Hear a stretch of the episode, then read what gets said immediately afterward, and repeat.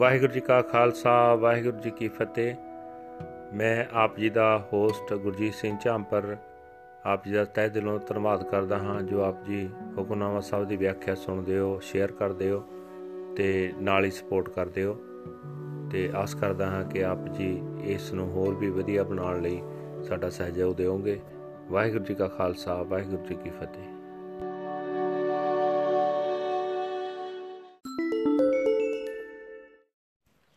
ਸਤਨਾਮ। ਵਾਹਿਗੁਰੂ ਸਾਹਿਬ ਜੀ। ਸੋਠ ਮਹੱਲਾ ਪੰਜਵਾਂ। ਸਰਬ ਸੁਖਾ ਕਾ ਦਾਤਾ ਸਤਗੁਰ, ਤਾ ਕੀ ਸਰਨੀ ਪਾਈਐ। ਦਰਸ਼ਨ ਭੇਟ ਹੋਤ ਆਨੰਦਾ ਦੁਖ ਗਿਆ ਹਰ ਗਾਈਐ। ਹਰ ਰਸ ਪੀਵੋ ਪਾਈ। ਨਾਮ ਜਪੋ, ਨਾਮੋ ਆਰਾਧੋ, ਗੁਰਪੁਰੇ ਕੀ ਸਰਨਾਈ ਰਹਾਓ ਤਿਸਹਿ ਪ੍ਰਾਪਤ, ਜਿਸ ਤੁਰ ਲਿਖਿਆ, ਸੋਈ ਪੂਰਨ ਪਾਈ ਨਾਨਕੀ ਬੇਨੰਤੀ ਪ੍ਰਭ ਜੀ, ਨਾਮ ਰਹਾ ਲਿਵ ਲਾਈ। ਤਿਸਹਿ ਪ੍ਰਾਪਤ, ਜਿਸ ਤੁਰ ਲਿਖਿਆ, ਸੋਈ ਪੂਰਨ ਪਾਈ ਨਾਨਕ ਕੀ ਬੇਨੰਤੀ ਪ੍ਰਭ ਜੀ, ਨਾਮ ਰਹਾ ਲਿਵ ਲਾਈ। ਵਾਹਿਗੁਰੂ ਜੀ ਕਾ ਖਾਲਸਾ, ਵਾਹਿਗੁਰੂ ਜੀ ਕੀ ਫਤਿਹ। ਇਹ ਹਨ ਅੱਜ ਦੇ ਪਵਿੱਤਰ ਹੁਕਮਨਾਮੇ, ਜੋ ਸ੍ਰੀ ਦਰਬਾਰ ਸਾਹਿਬ ਅੰਮ੍ਰਿਤਸਰ ਤੋਂ ਆਏ ਹਨ। ਸਹਿਬ ਸ੍ਰੀ ਗੁਰੂ ਅਰਜਨ ਦੇਵ ਜੀ ਪੰਜਵੇਂ ਪਾਤਸ਼ਾਹ ਜੀ ਦੇ ਸੋਠ ਰਾਗ ਵਿੱਚ ਉਚਾਰਨ ਕੀਤੇ ਹੋਏ ਹਨ। ਗੁਰੂ ਸਾਹਿਬ ਜੀ ਫਰਮਾਨ ਕਰ ਰਹੇ ਨੇ हे ਭਾਈ ਪੂਰੇ ਗੁਰੂ ਦੀ ਸ਼ਰਨ ਪੈ ਕੇ ਪਰਮਾਤਮਾ ਦਾ ਨਾਮ ਜਪਿਆ ਕਰੋ।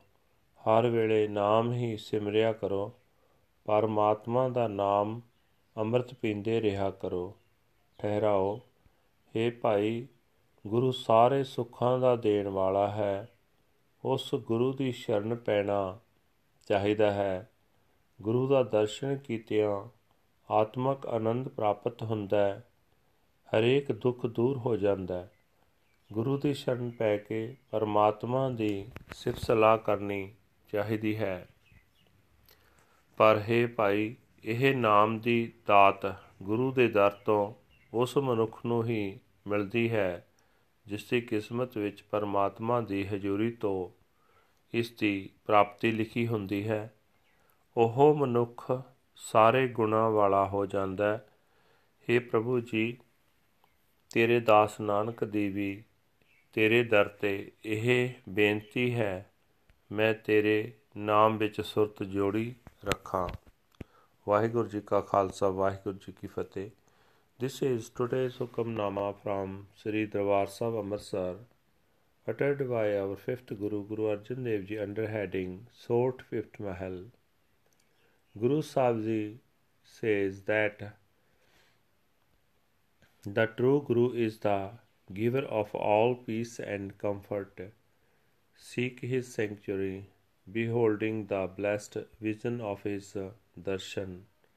Bliss ensures pain is uh, dispelled, and one sings the Lord's praises. Drink in the sublime essence of the Lord. O siblings of destiny, chant the name, the name of the Lord. Worship the name in adoration and enter the sanctuary of the perfect Guru. Pause. Only one who has such a preordained destiny receives it. He alone becomes perfect.